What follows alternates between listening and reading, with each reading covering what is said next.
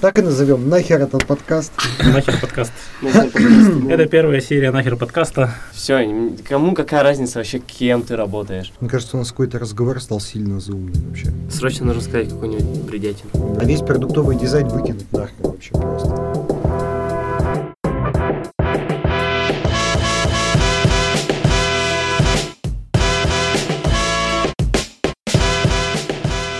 Че собрались? Что мы собрались? Сегодня мы записываем первый подкаст. Надеюсь, что он не станет последним. Да, у нас здесь, короче, собрали, собралась большая компания продуктовых дизайнеров. С нами Андрей, Это я, всем привет. с нами Ксюша, Да, привет. с нами Никита, Никита с нами. а, Вова. Вова здесь. Отлично. И я, Саша. Мы сегодня поговорим о том, кто такой дизайнер, кто такой продуктовый дизайнер, о роли дизайнера в команде, об ответственности, о том, как заработать дизайнеру авторитет. И сейчас будем обсуждать, сейчас будем разгонять за роль дизайнера в команде.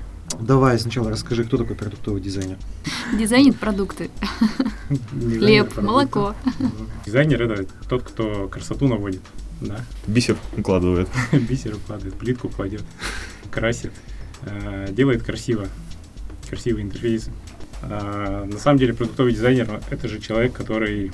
Короче, человек, который помогает команде понять, что нужно сделать для того, чтобы боль неких пользователей была решена. Ну, не обязательно боль. Да, Любая просто задача. Чел- человек, который понимает, куда движется продукт, что нужно делать, как пользователи, которые в нем работают, решают задачи. Я бы сказала, что продуктовый дизайнер это тот, кто следит за тем, как взаимодействуют, как люди взаимодействуют с продуктом, следит за тем, чтобы все взаимодействие проходило хорошо. То есть это не только на уровне интерфейса, когда уже человек зашел в сервис и в нем что-то делает. Мне кажется, нужно, если уж тогда говорить про продуктового дизайнера, понять, кто на другой стороне есть. Не продуктовый дизайнер, какой еще есть дизайнер. Вот дизайнер из веб-студии, он не продуктовый, Мне кажется, вот как раз э, влияние этого дизайнера, оно и говорит о том, какой он дизайнер. Короче, чем больше дизайнер влияет на конечный продукт, тем более он продуктовый дизайнер. Мгм. То есть, если мне на фрилансе приходит заказ типа сайт-визитка за 5000, я супер продуктовый дизайнер, потому что я единственный, кто этим сайтом занимается. Да нифига, единственный. Потому что потом будет другой фрилансер, фронтендер, потом фрилансер, бэкендер, и, короче, потом еще кто-то это все наполнит. Я и все, ты, я, и я ты все ни на на, что не влияешь. я все на WordPress сам сделаю. За 5000 ты чё? Ты сейчас еще и сверстаешь, да? Вообще. На реакте. Не, если ты при этом не просто сделаешь задачу, как тебе клиент ее поставил, а если ты погрузишься в его э, проблематику, поймешь, кто там пользователь, задашь вопрос, а что им на самом деле нужно, вот тогда ты продуктовый дизайнер, потому что ты задачу уже такую более серьезную сделаешь. А если к тебе пришел заказчик и сказал, мне нужен сайт-визитка, вот контент, вот мне вот такой сайт нравится, давайте сделаем мне точно так же. И ты такой, окей, не вопрос, взял и сделал. Ты просто как бы, ну, взял готовый материал, украсил его и выложил. Вот это твоя роль. Ты не продуктовый дизайнер. Вот, вот то, что ты описал, как э, что, что такое продуктовый дизайнер, человек, который вникает в суть проблем, э, мне кажется, это просто любой дизайнер. Любой хороший дизайнер, какая разница, там, в веб-студии, в, не знаю, там, на заводе, где угодно. Это будет человек, который вот понимает боль, ну, в смысле, там, понимает потребности и что-то это делает, ана- аналитика и все вот это. Вот. Мне кажется, здесь э, именно продуктовый дизайнер, то, что сейчас подразумевается под продуктовым, э, говорит о том, что человек долго находится в отношениях с этим продуктом. То есть есть какая-то команда, в которой постоянно есть там, разработчики, менеджеры и дизайнер. И вот когда человек в течение какого-то долгого времени занимается продуктом, с разных сторон на него смотрит, там задачки решает разные, а, он погружается очень глубоко в контекст, и в этот момент он начинает становиться продуктовым дизайнером. А что такое продукт вообще тогда? Сайт это продукт? Ну да, конечно, это продукт. Сайт это продукт, приложение продукт, что угодно Нет, продукт. Нет, сайт это не продукт. Ну, Он не имеет э, самостоятельной ценности. То есть тебе надо уточнить, что э, сайт э, это и есть часть, например, услуги, которую представляет компания, или часть продукта. Вот. ну тогда и А приложение просто тоже. Если, если это просто промо-сайт, то это не продукт. А почему тут промо-сайт? Просто вот все, что ты вбиваешь в браузер www. что-то там, там на той стороне, как правило, продукт. Мне кажется, что продукт это какая-то история, она с клиентом долгое время, и он как-то с ней взаимодействует, он как бы за- заключает с ней какой-то там, не знаю, вступает в брак с продуктом, и некоторое время с ним живет, а потом разводится. Вот, это как бы продукт, то есть э, какая-то жизненная история есть платят. у клиента с ним. А если это сайт, то ты там искал информацию, ты зашел на десяток сайтов, это не продукты для тебя, это просто какие-то э, функции, какие-то куски информации, которые ты можешь быстро там, получить какую-то, какую-то информацию и все, и уйти. То есть одноразовое использование против многоразового.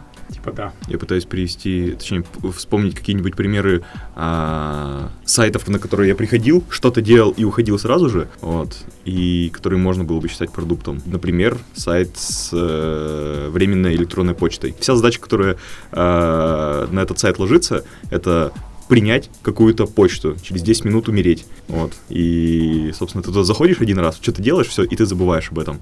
Мне кажется, он остается продуктом, когда ты регулярно начинаешь туда ходить, потому что ты знаешь, мне нужна временная почта, я иду туда. Мгм. И у тебя появляется какая-то долгосрочная такая связь с, с этим продуктом. Продукт это то, что подразумевает какое-то многоразовое использование. То, Мне что кажется, надо что продукт.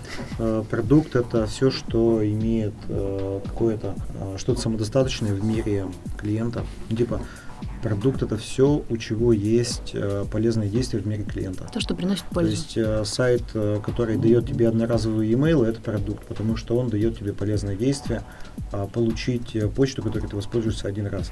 А если продукт это какой-то молоток, например, то, э, который производится на заводе, то сайт, который рекламирует это- эти молотки, это не продукт, но это часть продукта.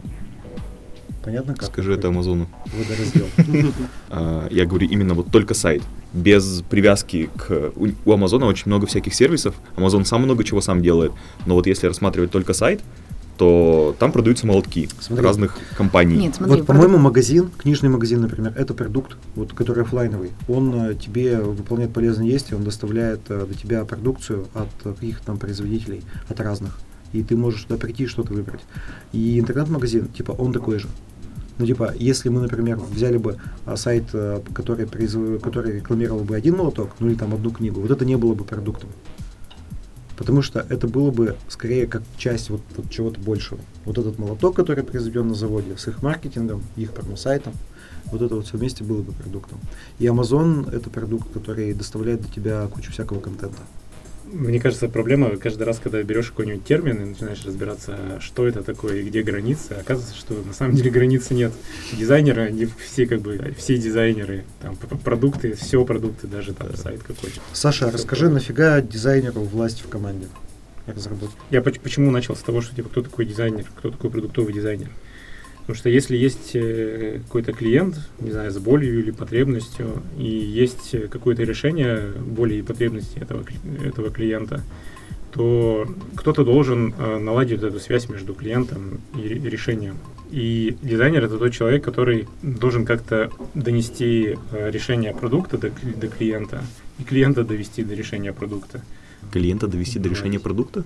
Что? Ну, чтобы клиент узнал, понял, как бы разобрался. Мне кажется, ты довольно быстро задал вопрос, ну, зачем там власть дизайнера. Может быть, сначала поговорим вообще про ответственность, про то, что, что делает дизайнер в команде, какая у него ответственность, что он должен делать, что он не должен делать. Должен делать хорошо, не должен делать плохо. Вот где он должен делать хорошо. Идеальное описание вакансии. Кто должен этим заниматься? Зависит от распределения ролей в команде. Когда делается какой-то продукт, э, там может быть произвольно, произвольный набор специалистов. Типа бывает там разработчик, продукт-оунер, э, дизайнер, маркетолог, э, интернет-маркетолог, там продавец, там еще какие-то люди. Кого-то из них не будет. Вот если у тебя в продукте нет маркетолога, и э, ты как бы менеджер проекта, например, ты можешь взять на себя часть функций маркетолога, если что-то в этом шаришь. Или дизайнер может взять на себя эти функции, если он понимает в этом, умеет что-то делать руками. А вот дизайнер веб-студии, которому принесли, сказали, нарисуй сайт. И он только садится и рисует сайт. У него есть какие-то вводные данные, там, не знаю, сайт для красного и белого, например. Надо нарисовать сайт. Вот он просто его рисует. Вот что он должен здесь делать? Него должна быть ответственность? Он должен знать, какие пользователи будут им пользоваться. Или какие люди на него будут заходить. Ну, тоже. Там, 20-летние или 70-летние. Вот. И веб-студии продуктовый дизайнер, когда может себя считать продуктовым, а когда он может себя считать, не знаю, художником, который рисует просто и делает красиво. Ну, я все-таки склоняюсь к тому, что все-таки продуктовый дизайнер это очередной базворд, который через пять лет будет как-то по-другому именоваться, и в целом это просто дизайнер, который, у которого есть более или менее долгосрочные отношения с продуктом, и если ты даже в веб-студии приходишь делать сайт, который один раз сделаешь и забыл, то ты все равно дизайнер.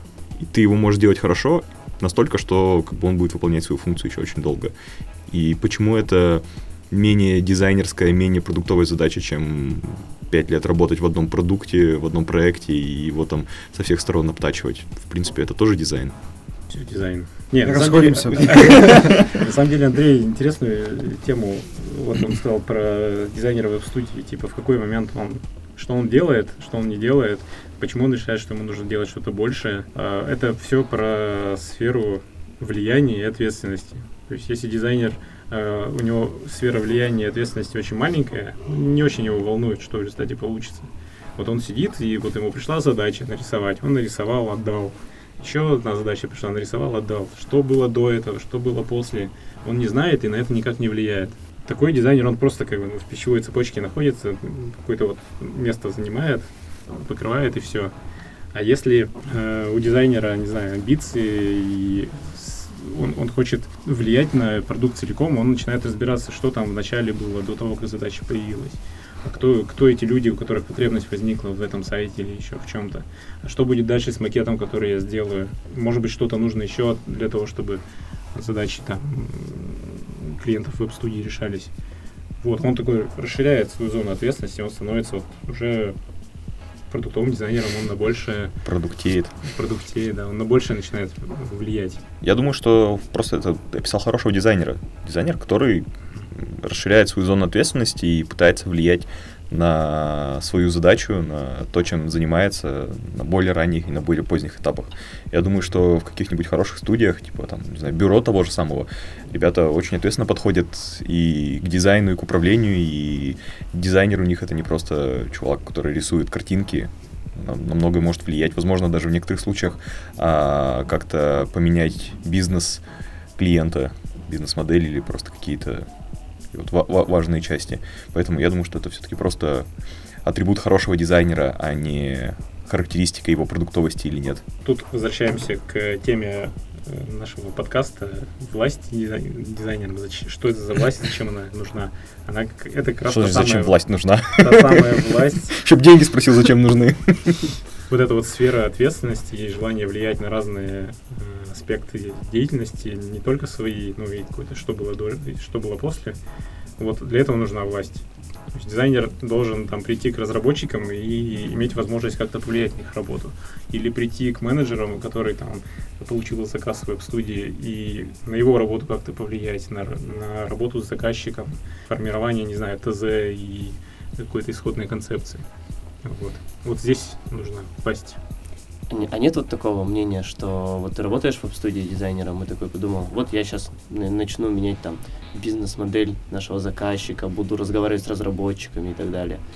Мне почему-то кажется, что в не очень, наверное, хороших студиях тебе могут сказать, слушай, ну куда ты лезешь? Ну это не твоя зона ответственности, сиди рисуй. Что в этот момент делать дизайнеру? Уходить? Искать другое место? Или топить за это? Мне кажется, дизайнеру надо спросить себя, чего он хочет. Ну, типа, есть дофига людей, которых устраивает такой вариант, э, и которые готовы э, работать с 9 до 6, просто рисовать то, что попросили, и особо не лезть никуда. Они э, Вот. могут ли считать себя продуктовым дизайнером? Да пусть Когда они хотят, так и считают. сложно, сложно было бы им запретить, наверное. Ну хорошо, ты вот считаешь таких э, дизайнеров продуктовыми дизайнерами? Конечно, нет. Но они не берут на себя ответственность никакой за продукт. Тут может быть другая сторона. То есть они не берут не потому, что они э, не хотят, а потому что они даже не знают, они могут не знать, что так можно, и они могут не знать, э, как им вмешаться в этот процесс, что им делать. Ну, ты говоришь о возможных причинах уже. М, Да. Ну, типа, это не, ничего не противоречит. А что значит брать ответственность за продукт? Тебя очень парит э, результат, все, что там происходит. Нет, ну это м, насколько ему важно вот все вот эти вот аспекты продукта. А при чем тут отве- ответственность? Ну, то есть как он за это отвечает? Не, ну что ты- такое ответственность? А вообще, что людей заставляет делать хорошо? Ведь это же дизайнер должен быть хорошим, он должен делать хорошо. Что его может заставить делать хорошо? Причем там, Начальник. Воспитание. Чувство прекрасно. а, Обещанное вознаграждение. За миллион причин. Вот. Ну и в целом Страх весь, остаться без весь, премии. Синдром отличницы. весь продукт. Что мотивирует весь продукт быть хорошим? Целая команда работает. Бабло! А Мне кажется, что людям, в принципе, ну, если они работают более-менее адекватно, им, в принципе, не хочется делать плохо. Ну, то есть, что бы ты ни делал, ты, наверное, все равно попытаешься как-то сделать хорошо. Да, ну, Редко, смотри, когда стоит задача сделать плохо. Тут есть такая грань, ты можешь делать до того момента, когда наступает и так сойдет. И ты Да. не думаешь, что ты делаешь плохо. Тебе тем легче делать э, и так сойдет. Чем меньше ты связан с этим продуктом, когда ты не продуктовый дизайнер в этом продукте, а когда ты э, дизайнер веб-студии, ты в каждый момент, работая над задачей, понимаешь, что я сейчас это сдам, менеджер это примет, он потом, как он это продаст клиенту, это его проблемы, он как-то решит эту задачу, и все, я больше никогда не буду заниматься этим сайтом. Возможно, они придут к нам за редизайном через два года, да, но это уже будет совсем другая история. Ты поэтому можешь себе позволить сделать плохо, особенно если тебе, как бы, там, не знаю, в тебе другие какие-то вещи не мешают тебе. А еще бывает так, что ты уже задолбался настолько э, там эту задачу делать, или там менеджер тебя достал. Ты ее ненавидишь уже. Да, ты уже ненавидишь и хочешь уже поскорее от нее просто избавиться. Да. Такое тоже бывает. Ты вот так Вова сказал, если ты там какой-нибудь дизайнер из веб-студии, что-то это какое-то превосходство белой расы. типа вот там вот есть дизайнеры веб-студий, а вот здесь вот сидят продуктовые дизайнеры. Вот это настоящий, Настоящий. дизайн. Не то, что вот, не то, что вот это вот там сайтики за 5000. Давай, ты можешь э, опровергнуть это. Ну, я не считаю, что в веб-студиях дизайнеры хуже. Что думаешь, в продуктовых компаниях нет дизайнеров, которые тоже формально относятся к своей работе? Есть, конечно. Ну вот. Но они по другим причинам это делают. Кстати, я время от времени слышу это от кандидатов, которые приходят на собеседование. Типа, что тебе не нравится в этой работе? Мне не говорят, мне не нравится, что я не, не общаюсь с заказчиком, не общаюсь с разработчиками, меня как бы просто до них не допускают. А, Я не могу ни, на что повлиять. Я потом вижу, типа, что получилось, как бы, мне не нравится это. Э, У людей там такое ощущение просто, что все э, живут как бы сегодняшним днем, типа, вот надо сейчас вот сделать задачу, закрыть ее, сдать клиенту, как бы, и все, до свидос. Я не говорил про, про всех дизайнеров веб-студии или про ни одного дизайнера веб-студии, как бы без таких обобщений. Просто, по-моему, как правило, а, дизайнеры работают там в такой ситуации, и она их склоняет вот к такому поведению. Нет, ну это просто разговор про продуктовую разработку и заказную разработку. Да. Что это совершенно как бы две разные А, вообще. Про продуктовую разные жизни. разработку а, справедливо а, как бы утверждение Никиты тоже с такими оговорками. То, что, конечно же, не все продуктовые дизайнеры делают хорошо и стараются в каждый момент времени. Конечно, есть э, а, дизайнеры, которые и работая в продукте, годами в том числе, ну буквально чаще всего делают то, что их попросили, не пытаются там вкладывать в это много времени, эмоций и так далее. А, про разработку веб-студии и про дизайн веб-студии. В веб-студиях часто есть арт-директор. Может быть неплохо, что когда ты дизайнер, и ты не влазишь там во все эти дебри, не распыляешься и так далее. Ты рисуешь клево, ты умеешь делать удобно и красиво для пользователя. А вот все остальные вопросы э, поднимает, ну, отвечает на них арт-директор и узнает об этом арт-директор. Ты приходишь, даешь ему, он говорит, слушай, тут так не получится, у нас вот такие пользователи. Вот, если в веб-студии есть арт-директор на проектах, это еще неплохой вариант. Ну, то есть таких-то меньшинство как раз. Там а, я чаще а, от дизайнеров из веб-студии слышу про менеджера. Ну, типа, что они с ним общаются, и менеджер работает просто организатором процесса работы. Он не, не выполняет а, как бы работу над качеством на уровне арт-директора. Он делает ее на уровне просто менеджера производства.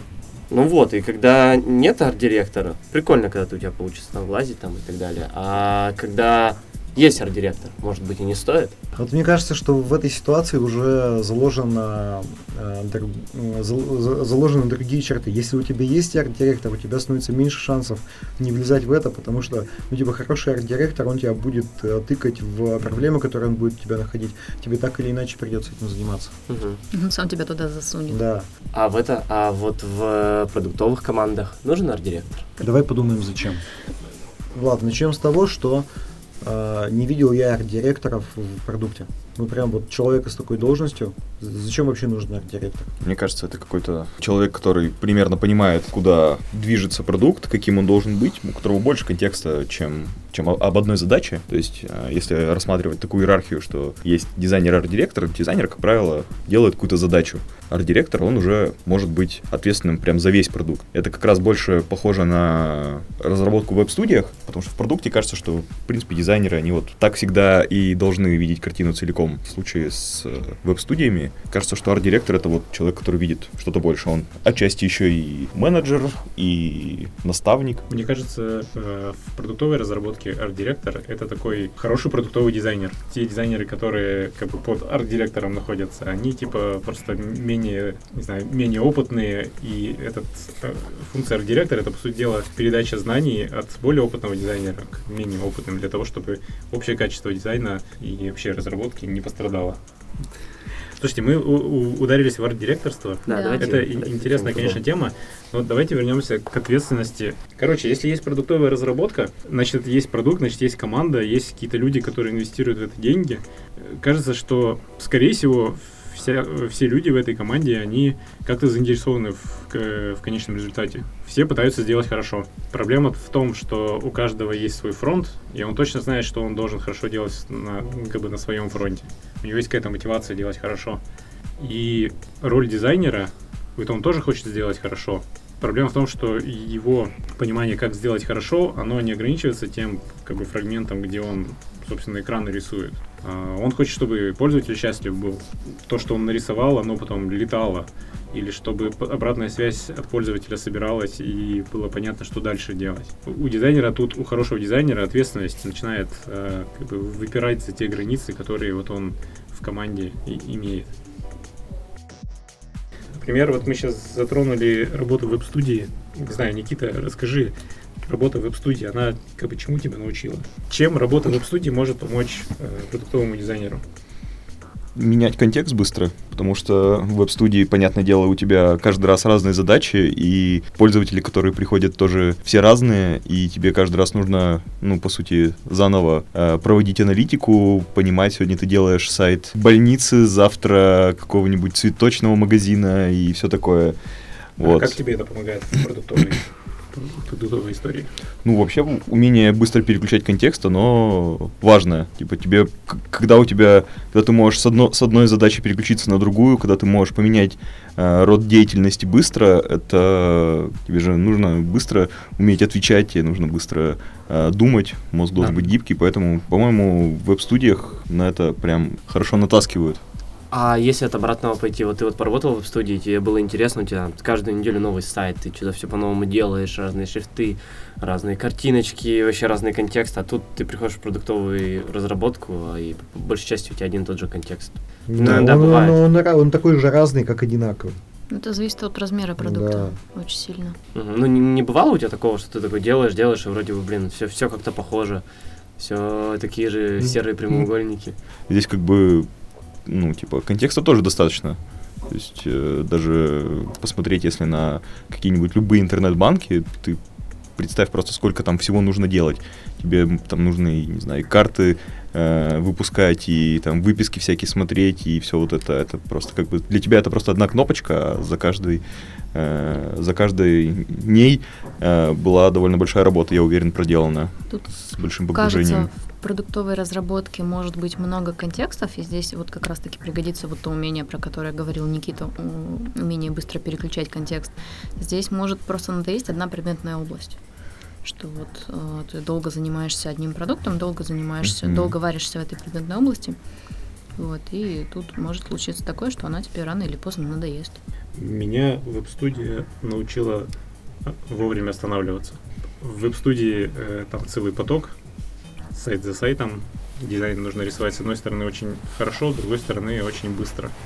Вот. И когда у тебя есть дедлайн, ты очень быстро научаешься делать не, иде- не идеально, а как бы необходимо и достаточно. И вот это вот умение, которое я очень долго, которому я очень долго учился, пока работал в студии, вот оно мне сейчас очень сильно помогает. То есть, с одной стороны, ты делаешь э, хорошо, но в какой-то момент ты останавливаешься и говоришь, все, хватит. Для первого э, релиза этого достаточно, для первого приближения этого достаточно. Ну, кстати, да, это важно, потому что чаще, зачастую в продуктовой разработке нету таких дедлайнов, как, как в заказной разработке. Вот, и там как раз-таки может быть э, такой соблазн сделать идеально. Слушай, у меня есть ощущение, цветок. что это вот менеджерам очень свойственно, неумение остановиться вовремя. Некоторые, особенно если задачи внешних сроков не имеют, готовы э, пилить э, прототип до бесконечности и вносить уже изменения, как бы, которые, а, как бы, и эти изменения фиг знает, улучшат или нет, и прошлые фиг знает, улучшили или нет.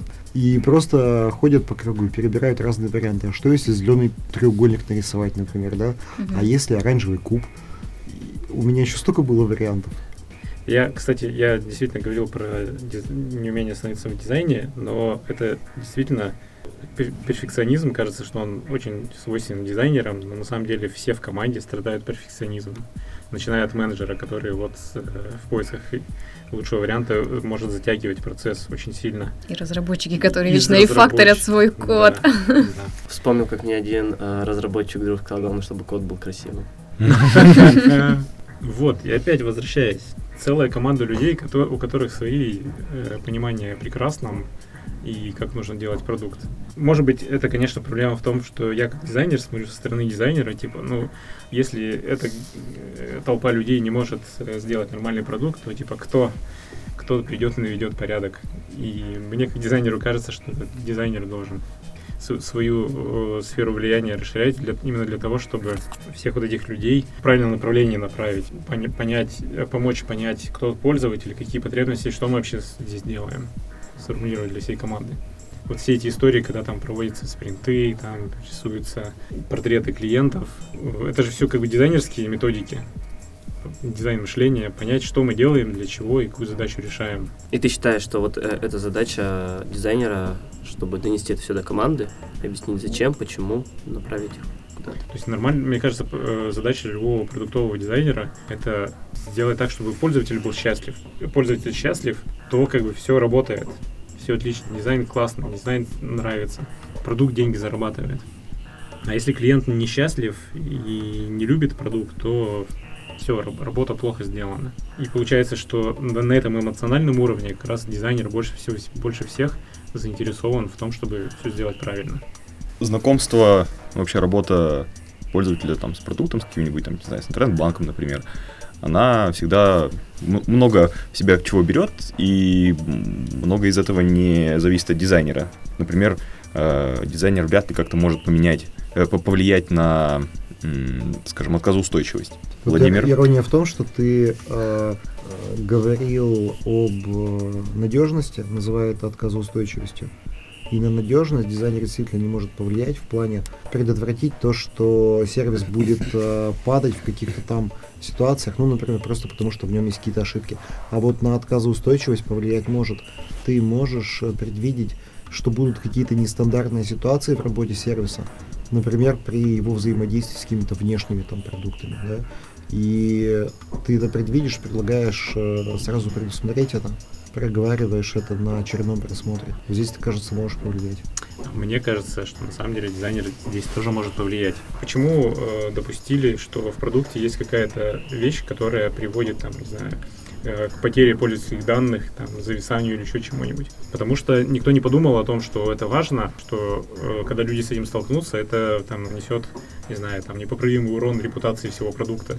И как раз дизайнер здесь может для всей команды сформулировать э, основные принципы, которые повлияют на работу там, тех же разработчиков, что они больше будут уделять э, внимание отказоустойчивости, там, высоконагруженных, чего-то там, не знаю. Дизайнер просто говорит, что, не, помогает э, команде понять, э, что важно для того, чтобы клиент был счастлив. У меня была похожая история. В какой-то момент при общении с пользователями мы дизайнерами и зубилистами обнаружили, что а, ну, не то, что обнаружили, заметили, что вот каждый раз, общаясь с пользователями, у нас люди жалуются на то, что сервис тормозит, mm-hmm. что он там зависает, э, там вот при выполнении определенных операций он прямо тупит, тормозит и вот это вот все.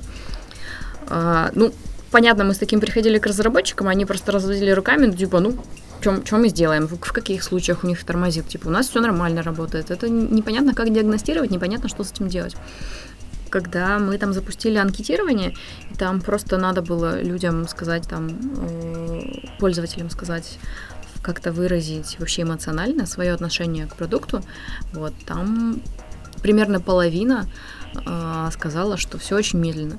Вот, и мы обрабатывали результаты анкеты, ужаснулись этому, и просто принесли команде, презентовали, сказали, вот смотрите, вот у нас проблема, давайте с этим что-нибудь сделаем.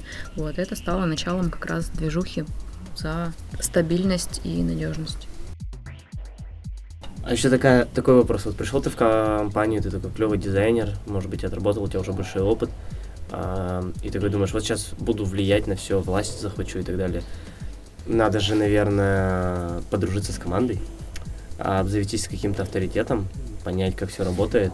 А еще каждый же человек в команде понимает, э, что он специалист в своем деле, он знает, как программировать, он знает, как менеджерить, как делать лучшую аналитику. Вот приходит дизайнер, который ну, умеет делать красиво, удобно, а что он тут лезет? Порассуждаем сейчас, а что дизайнер может сделать для того, чтобы его начали слушать.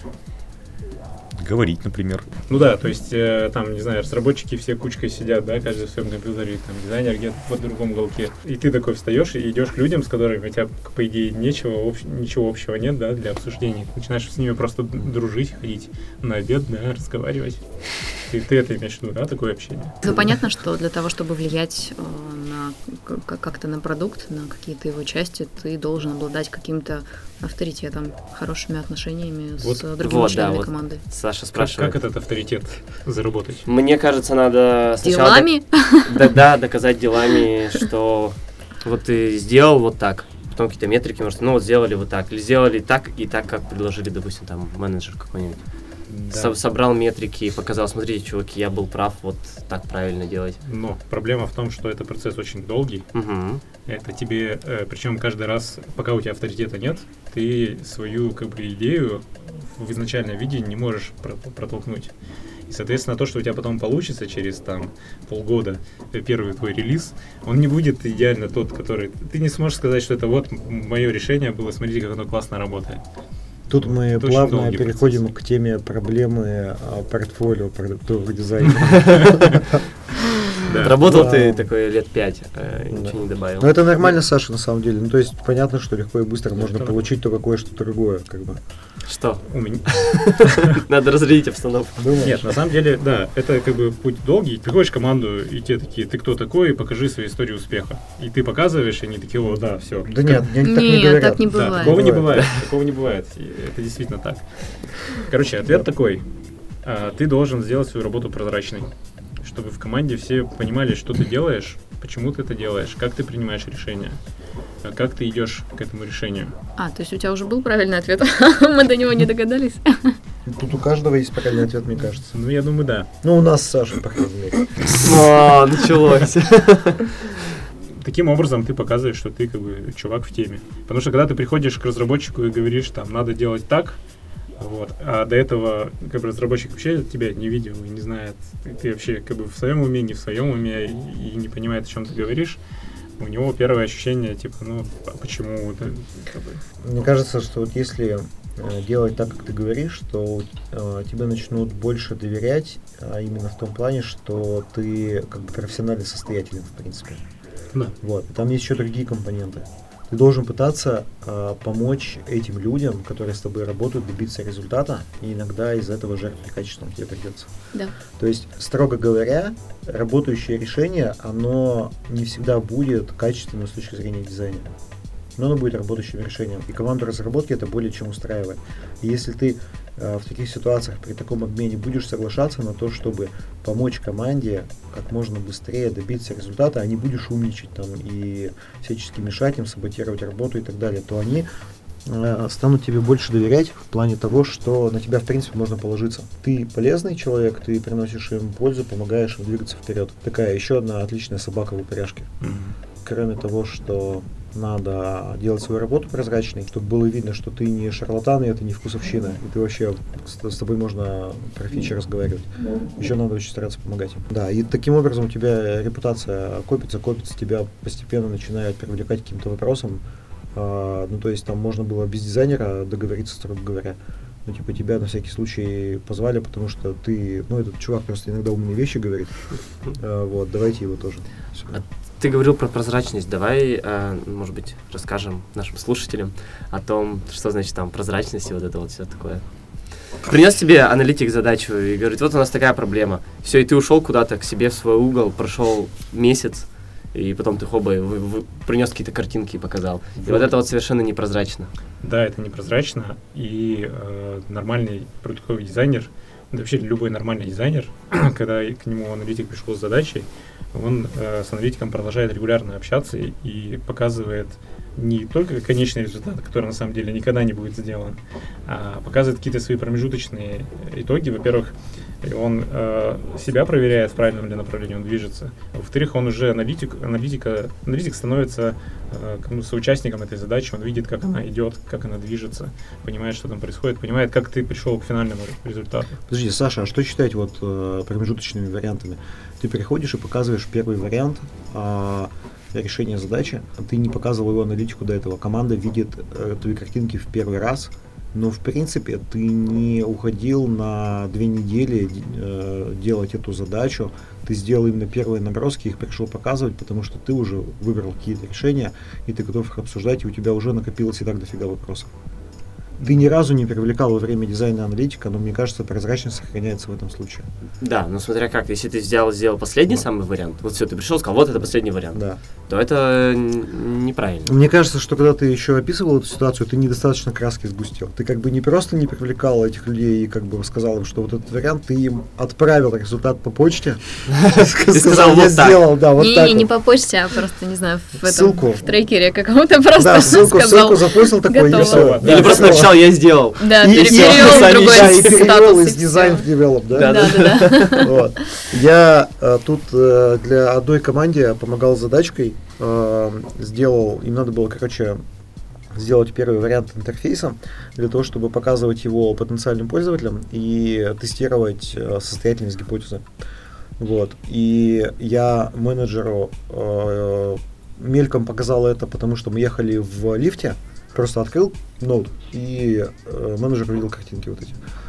Потом э, менеджер пишет мне, типа, можешь мне э, прислать ссылку на них? Я говорю, до первого просмотра нет, потому что я знаю, как бы, что если э, я отдам это сейчас, то я не смогу это никак откомментировать, вот. И, во-первых, для людей, которые будут на институте, для них будет совершенно непрозрачная работа над этим. Во-вторых, они не услышат никакой аргументации, никакого худомыслия вообще. Они, э, у них сразу будет тысяча вопросов, которые бы у них не возникло, если бы я что-то рассказал об этом хотя бы.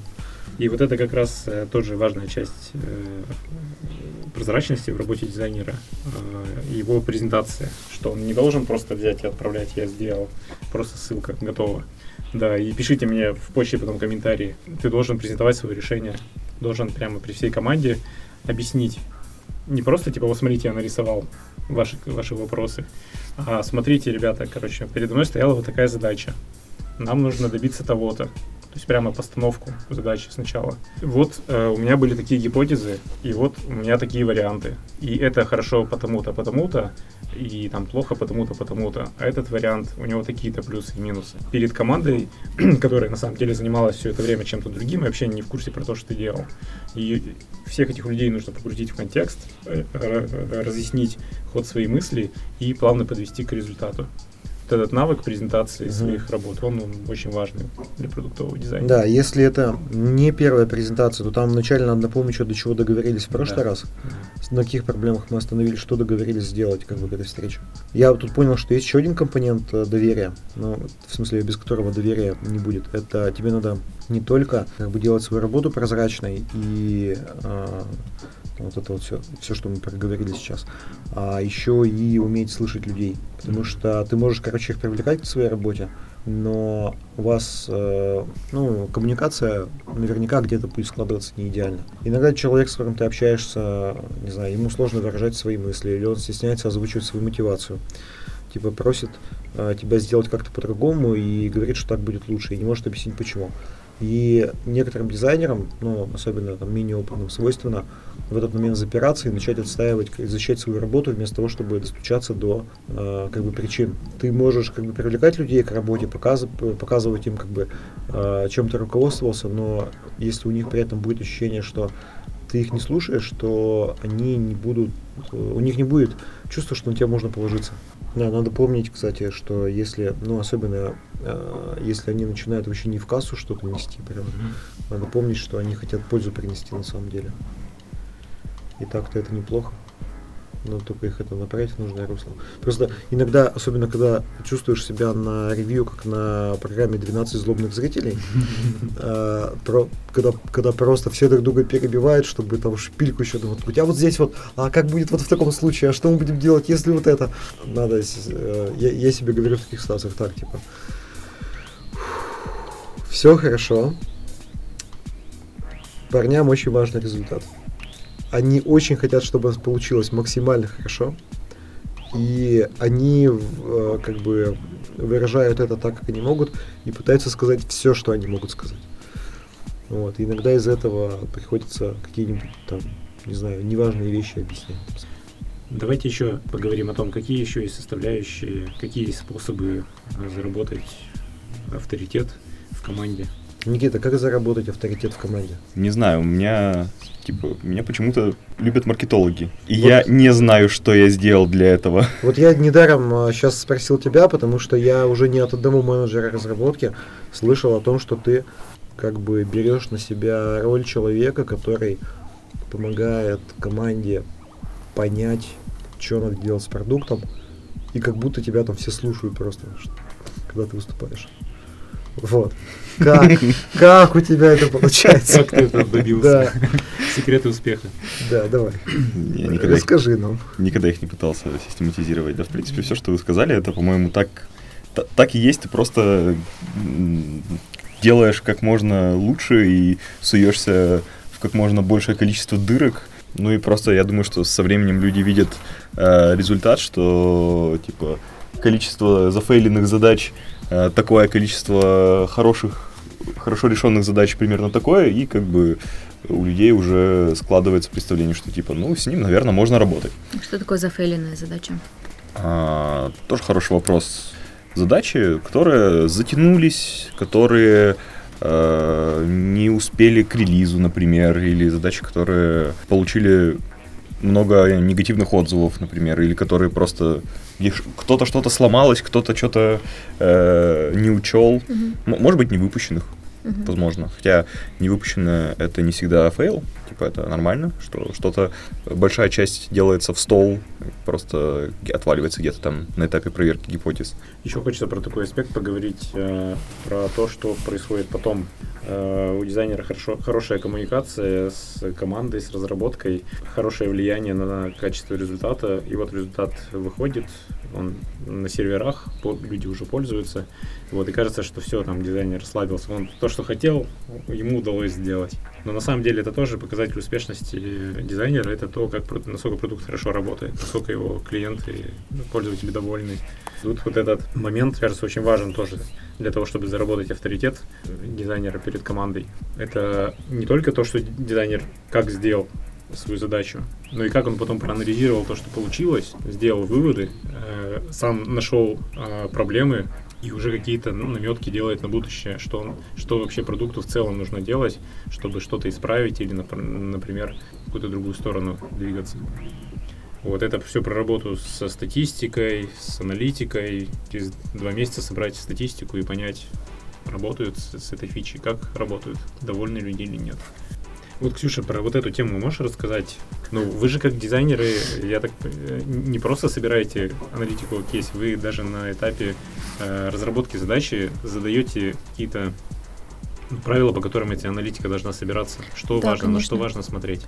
А, вообще это какой-то комплексный, комплексная штука, большой процесс. А, и начинается она в самом начале, когда м, все понимают, что есть какая-то проблема.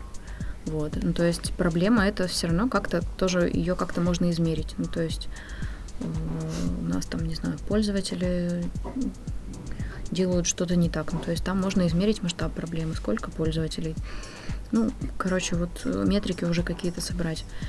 Э, и на этапе формулирования задачи, когда команда понимает вообще, как, как именно можно эту проблему решить, как раз-таки там можно сформулировать э, метрики успеха. Ну, то есть э, те показатели, на которые мы посмотрим и поймем, что да, мы проблему исправили. Вот. И в процессе разработки просто вот эти метрики как, как-то как-то как-то собираются, точнее не собираются, а настраиваются так, чтобы потом после того, как мы это все сделали и выпустили, можно было на них посмотреть. Потом, после того, как уже сделали задачу, просто надо, чтобы был какой-то процесс, когда после релиза не открывали бутылку шампанского и не забывали про фичу, не убирали, знаете, карточку в Trello в архив и все. А был еще какой-то процесс э, проверки того, э, смотреть на метрики, смотреть вообще, как, как они изменились, э, и понимать, пришли мы к успеху или нет. Вот. Но это так, очень абстрактно, общими словами. Ну, вот вам, дизайнерам, это помогает авторитет в команде какой-то сформировать? Это как-то влияет на отношение всей команды к тому, что вы делаете? Не знаю, честно говоря, мне кажется, это вообще не про авторитет. Это какая-то штука, которой занимается не только дизайнер, но и вообще, в принципе, э, по большому счету, в идеале вся команда должна про это думать и этим заниматься. Вот, по большей части, наверное, менеджер. Ну, в смысле, менеджер продукта, который отвечает именно за то, как работает продукт. Вот. Про авторитет я хочу немножко в сторону уйти, еще одну штуку добавить. Я очень люблю привлекать к решению всех все остальные роли, даже, даже в том числе разработчиков очень люблю. А, когда там даже на самом первом этапе генерации идей у всех бывают очень классные идеи, не только у дизайнеров. Прикольно в этот момент привлекать много кого. И когда человек какой-то не дизайнер предлагает какую-то идею, и потом эта идея идет в работу, становится задачей, там к ней у него уже совсем другое отношение. Это не то, что вот ему принес дизайнер и сказал, надо так, делай, а это то, что вот он сам на это повлиял, сам придумал, и это совсем по-другому ощущается. Ну, в общем-то, логично, никто не любит быть э, исполнителем из... Э, да, ну, конечно. В смысле, не так. А, среди людей, которым как бы, важна их работа и важный результат. Никому не нравится быть исполнителем, поэтому логично, что и разработчику тоже хочется там влиять на что-то такое. Или да, хотя бы конечно. понимать или видеть там более крупную картинку. Поэтому надо, чтобы как бы, дизайнер продавал свою работу, как-то объяснял ее, понятно. Угу. Можно и привлекать, да. Ну там всякие спецэффекты могут быть вот этого. Могут быть, да, поэтому есть... ну, ну просто надо это здравый смысл включать. Объективно не все члены команды разработки готовы вот так вот с порога, э, могут вот так вот с порога предлагать адекватные идеи, Конечно. которые легко разобрать с ними будет, и э, чтобы они сами поняли, что, почему она не годится. Да, но тут еще другой момент. Тут э, не обязательно же, чтобы прямо вот кто-то предложил идею, которая пойдет в работу. Просто когда вот вы обсуждаете с кем-то какую-то проблему, что вот есть какой-то нюанс в задаче, вот, и ты не сидишь так, не, э, не берешь всю ответственность за принятие решений на себя, а такой спрашиваешь у разработчика, слушай, а я что-то не знаю, а ты как думаешь, как, как здесь будет получше? Вот, и он в этот момент такой, ну, возможно, так. Я такая, ум, да, неплохо. ну, то есть сам факт того, что твое мнение важно, к их мнению тоже прислушиваются. И это тоже влияет.